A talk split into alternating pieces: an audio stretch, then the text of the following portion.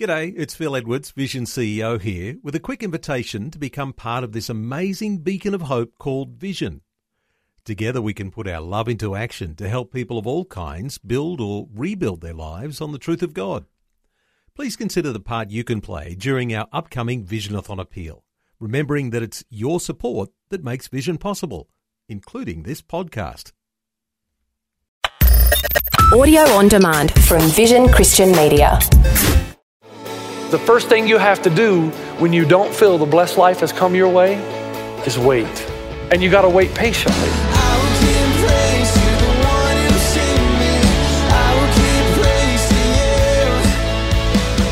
Hello and welcome to Today with Jeff Vines. Today, Pastor Jeff is preaching about waiting on God from the book of Habakkuk. Waiting patiently when we don't know what the Lord's will is or we feel like his blessing isn't coming. Habakkuk is in the same exact situation we are. And he basically says something like, you know, why are you allowing all this to happen? This is not the God I know. This is not the God I've heard about. You're a father who wants to bless me. While I'm waiting, here I am, pour out your blessings.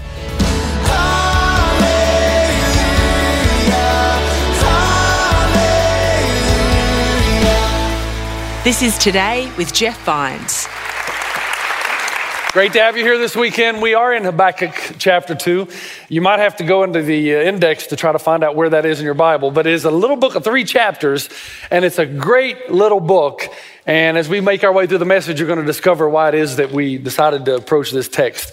We're in a series called The Blessed Life, and here's what we've said we've said that most of us want more than anything else for God to open the windows of heaven and pour out his blessings on us. We've also said that the number one image Jesus uses in the Bible to describe God is a father who desperately wants to bless his children. And so many of us, man, there's some area of our life we just wish God would open the windows of heaven and pour out his blessing. Whether it's on our marriage or our finances, we spent three weeks talking about that. Uh, it, it, might be our children who are estranged from us. God somehow provide a road, make a deep and wide road, make it clear, give them the courage to come back to the family. It could be some of, uh, I've met a lot of people this year and last year who, uh, want to be young mothers, want their blessed life would be would look something like this. God would open up their womb and allow them to have a child, the first child. They desperately want children, so that's the blessed life. The point is, for a lot of us, it's not more money that we're looking for, is it? It's something specific that we've cried out to God about. And we're, we're, so we're struggling because the Bible makes it clear that God is our Father, that He loves us, He's on our side, He's pulling for us, and He wants desperately to give good gifts to His children. The Bible says that numerous times, but then we come to a point or a season of our life where we're crying out and He's just not delivering. Habakkuk is in the same exact situation we are. He's so frustrated with God. There's only three chapters. And chapter one basically is this God, what's up with you? That's what the first step. There you go. I just gave you a summary of chapter one. Why are you doing this? And he basically says something like, you know, why are you allowing all this to happen? This is not the God I know. This is not the God I've heard about. You're a father who wants to bless me. While I'm waiting, here I am, pour out your blessings. Now, do you know what God's answer is? His answer is this Habakkuk, it's going to get worse for you. Yeah, I'm going to bring the Babylonians in. So you think it's bad now? That's God's answer when you say, Why, God? And then Habakkuk, in his frustration, responds. And here's what he says But God, your eyes are too pure to look on evil. You cannot tolerate wrongdoing. Why then do you tolerate the treacherous? He's talking about the Babylonians. Why are you silent while the wicked swallow up those more righteous than themselves? Now, have you ever find yourself in a situation when you're praying and you've been praying for a long time that you find it that's important enough for you to remind God who He is in case He forgot? And Habakkuk says, you, you, Your eyes are too pure to look at evil. You cannot tolerate wrongdoing. Have you ever said, God, you know, you're, you're good, you're powerful, and you are a God of radical, in fact, staggering generosity? And of course, God is up in heaven saying, Yeah, I forgot. You're right. So I better take care of this. So God listens to Habakkuk, and God responds by saying this For the revelation awaits an appointed time. It speaks of the end and will not prove false. And he says in the next part, though it linger, wait for it. It will certainly come and will not delay. Now, you're not going to like this. I want to tell you right now. When I was a little boy, I, this is this is supposed to be a, a, true story. Okay, this is what my aunt, this is what my aunts and uncles told me. I, I don't remember it. I have to tell you, but they told me when I was a little boy, and I did not get what I wanted, that I would do these funny things with my feet. Now, I don't remember it. I'm just saying. But they told me that if mom said no or my dad said no, that I would kind of run in place and demand that I get what I'm asking for. So I do something like this I want it, I want it, I want it, I want it, okay? Now, what's really cool about that, see, most people, you don't like seeing your senior pastor behave that way, do you? Get over it. So, a couple of weeks ago, something interesting happened, and I can't remember what service it was in, but evidently there was a slide. Sometimes I get a little frustrated when the slide doesn't come up on the right time. And uh, evidently, in one of the services a couple of weeks ago, a slide didn't come up at the right time, and I went like that. And uh, the crowd laughed. It dawned on me that that probably came all the way back from my childhood, and my aunts and uncles were right. And the reason I tell you that is I don't know how you are with patience and waiting, but I can't stand those type of platitudes where people say stuff like, hey, what doesn't kill you make you stronger? Well, how about I take you behind a woodshed and smack you around a little bit and you tell me if it makes you strong? You know what I'm saying? I don't like those kind of things. I don't like that kind of thing where I'm waiting, waiting, waiting. And I've always been like that. It's my personality. But I'm hoping, I'm hoping through this text and through this passage that I'll get better at it and that you'll get better at it because there's, there's such a precious treasure in these few verses that Habakkuk writes. Because the first thing you have to do when you don't feel the blessed life has come your way is wait. And you got to wait patiently. Now, nobody likes to do that.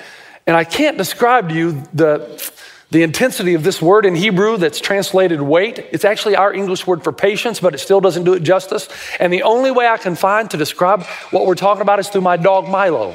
My dog Milo's favorite snack is a hot dog, especially Hebrew national hot dogs but he knows he's not allowed to cross the border of my leg until I give him permission. I want you to notice a few things. He just barks, he wags his tail, he moves in a little closer, but he knows he can't cross the border. But he doesn't go away. He waits patiently. He talks to me. He's speaking. Give me the hot dog if you can't translate. And then finally, finally, he knows what gets me every time. He stands up. He gets the hot dog. Now, that is the best way I can describe to you what this Hebrew word means.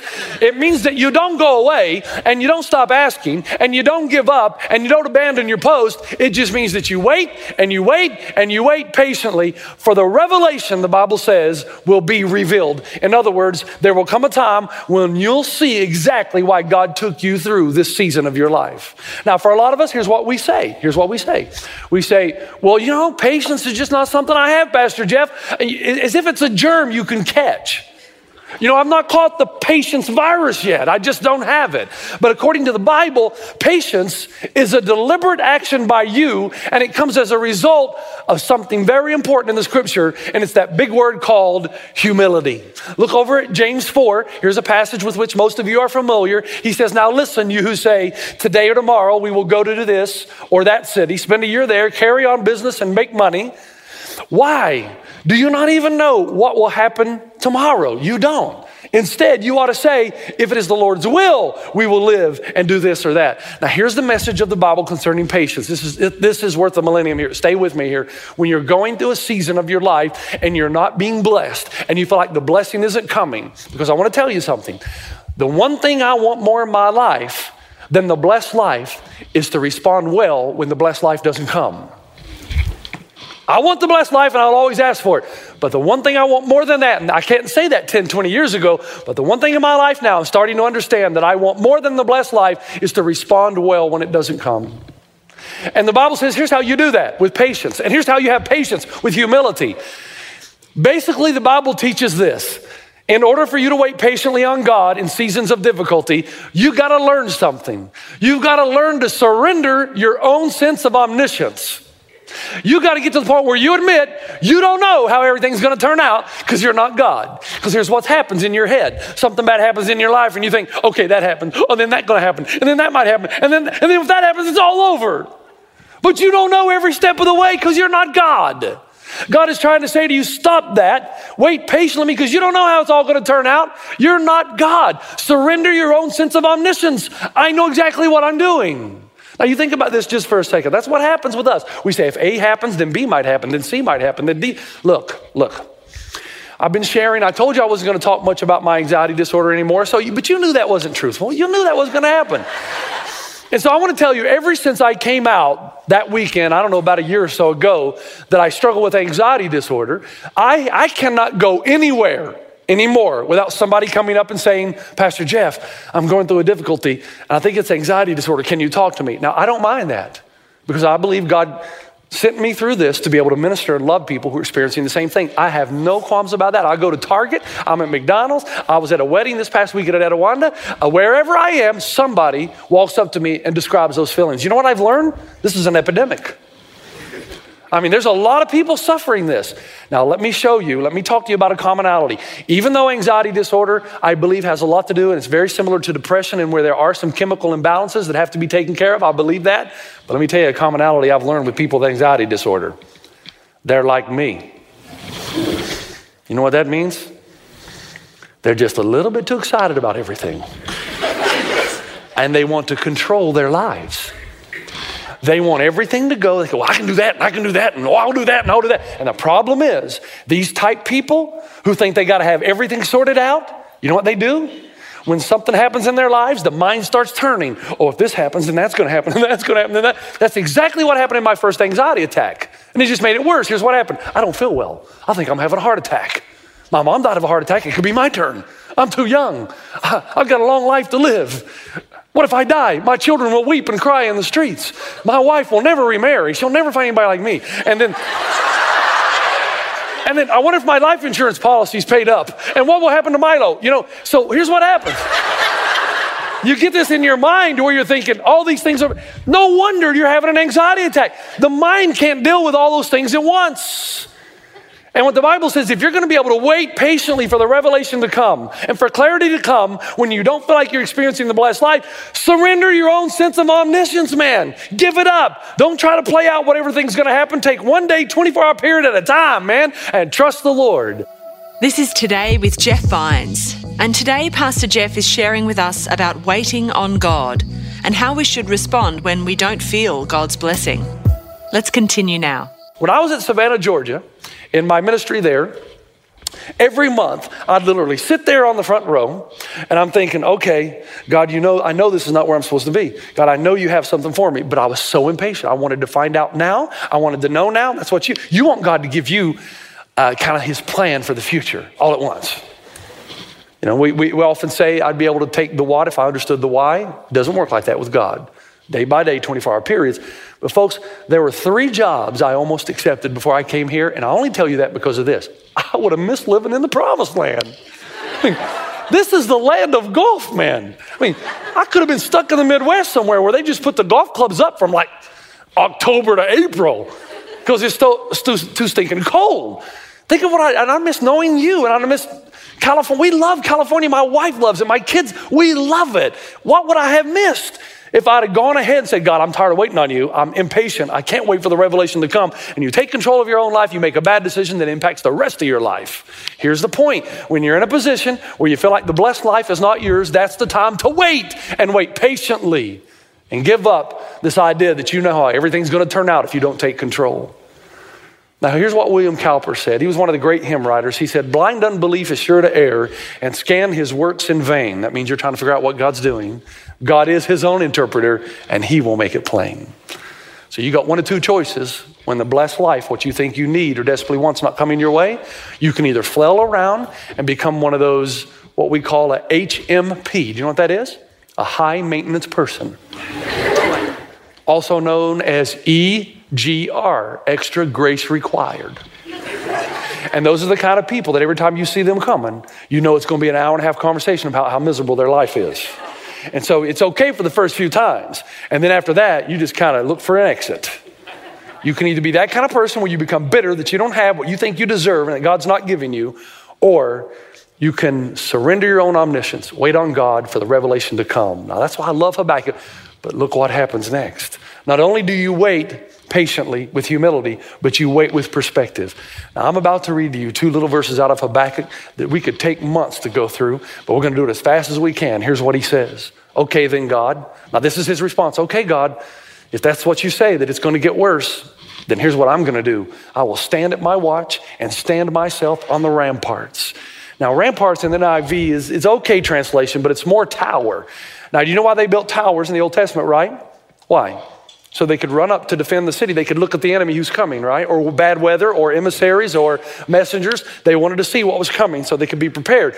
But the other reason they built the towers, or what we'll call the ramparts, was so that they could also see their reinforcements behind the gate. In other words, if you were a little depressed and you heard the enemy was coming, you just run up to the top of the tower and say, Man, look at the enemy. He's coming. But wow, look at what they're going to face when they open the gate to the city. They're going to get a rude awakening. They're going to have the surprise of their life when our army comes out and takes them.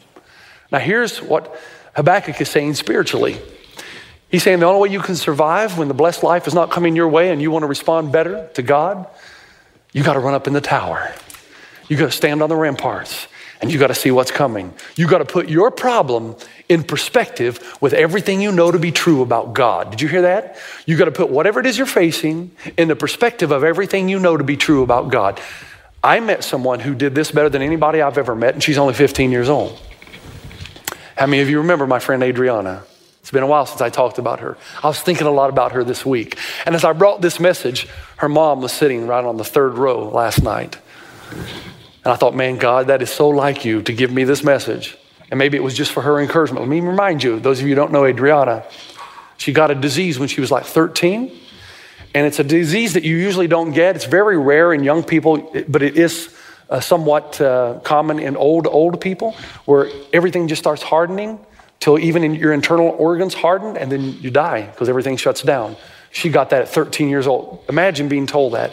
She went through bone marrow transplants, she went through chemo, she went through everything. And one day she came to her mother. And anybody who knew Adriana knew that she never once complained. Never once. And I mean, this was a tough life. And one day she came to her mom and said, Mom, let me go home to be with Jesus, please. No more of this and that and the machines. Just let me go home to be with Jesus. They'd bring her in on a wheelchair and she would sit right up here on the front on Sunday nights. I got really close to her, just at her house speaking, because she was so compelling. Surely you're going to complain about something, but she just didn't complain. And our worship team would go over there sometimes and just sing by her bedside. In the last few weeks of her life, she just kept this smile on her face. She was in enormous pain, but she had this incredible smile. I'm going to be with Jesus. She actually, one time when I was seated by her bed, I prayed with her and I said, Hey, how are you doing? She goes, I'm okay. I just want to see Jesus. And I said, Okay, that's great. She goes, Well, what's taking them so long? I said, What do you want to die? And she goes, Yes, of course. Irene, another lady who was fighting cancer, came to see Adriana. And I don't know why, maybe just to comfort her, maybe to get some of that, that uh, positive kind of vibe from her that there's something beyond. Irene was a great woman. She struggled a lot with her cancer. She did die a few months after Adriana died. Irene came over to see her. She turned to walk out of the room, and Adriana said, Wait, Irene, she said, I'll see you on the other side. And Irene just stopped. Two different people facing death two different ways. Do you know what Adriana was doing? She was doing the same thing the Apostle Paul was doing. You think he lived a tough life? I mean, come on. Yeah, sure, he lived, he lived a blessed life, but he knew God, but he was shipwrecked. He was thrown out of the cities. He had an eye disease. He was so ill most of the time, he had to travel with a physician by the name of Luke, who ends up writing the book of Luke and the book of Acts, the history of the early church. The guy was scourged. If you ever saw the, the Passion, you'll know what scourging is like. How did he deal with it? By Romans 8, he writes this I consider that our present sufferings are not worth comparing with the glory that will be revealed in us. This is an accounting term. I've calculated, I've weighed it on the scales, I've considered He's saying this, folks. I've run up to the tower. I've gone up to the ramparts and I've looked over and I've seen what's coming. And I can tell you this no matter what's right here, right now, it can in no way compare with the glory that shall be, not only revealed in the coming of the Lord, but revealed in me when the Lord gets here. Paul says, Okay, I'm sick, but this sickness, the only sickness that can really destroy me is the sickness of sin, because the wages of sin, death. But Jesus died on the cross, so no sickness can take me down. I'm going to live forever. I may be in debt, and he was. But the only kind of debt that can kill me is the debt I had before God. But that debt's been taken care of by the cross of Jesus Christ. And besides, all the wealth I could possibly amass on this planet can in no way compare to the wealth I'm going to get when the glory of the Lord is revealed. So he says, It doesn't matter to me. He said, Yeah, I, I hurt. I've got a painful life, but I've gone up to the ramparts. I've gone up to the tower, and I've looked over the valley, and I've noticed the coming of the glory of the Lord. And when He comes, everything's going to be made right.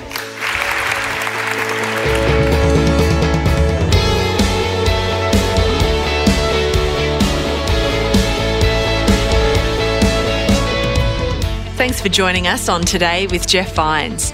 We'll have to leave it there for today, but please join us next time to hear more about waiting on God. What would it be like if God loved us the way we loved Him?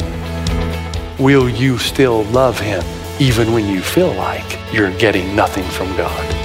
I will keep praising the one who saved me. I will keep praising you. Today with Jeff Vines. Just another way Vision is connecting faith to your life.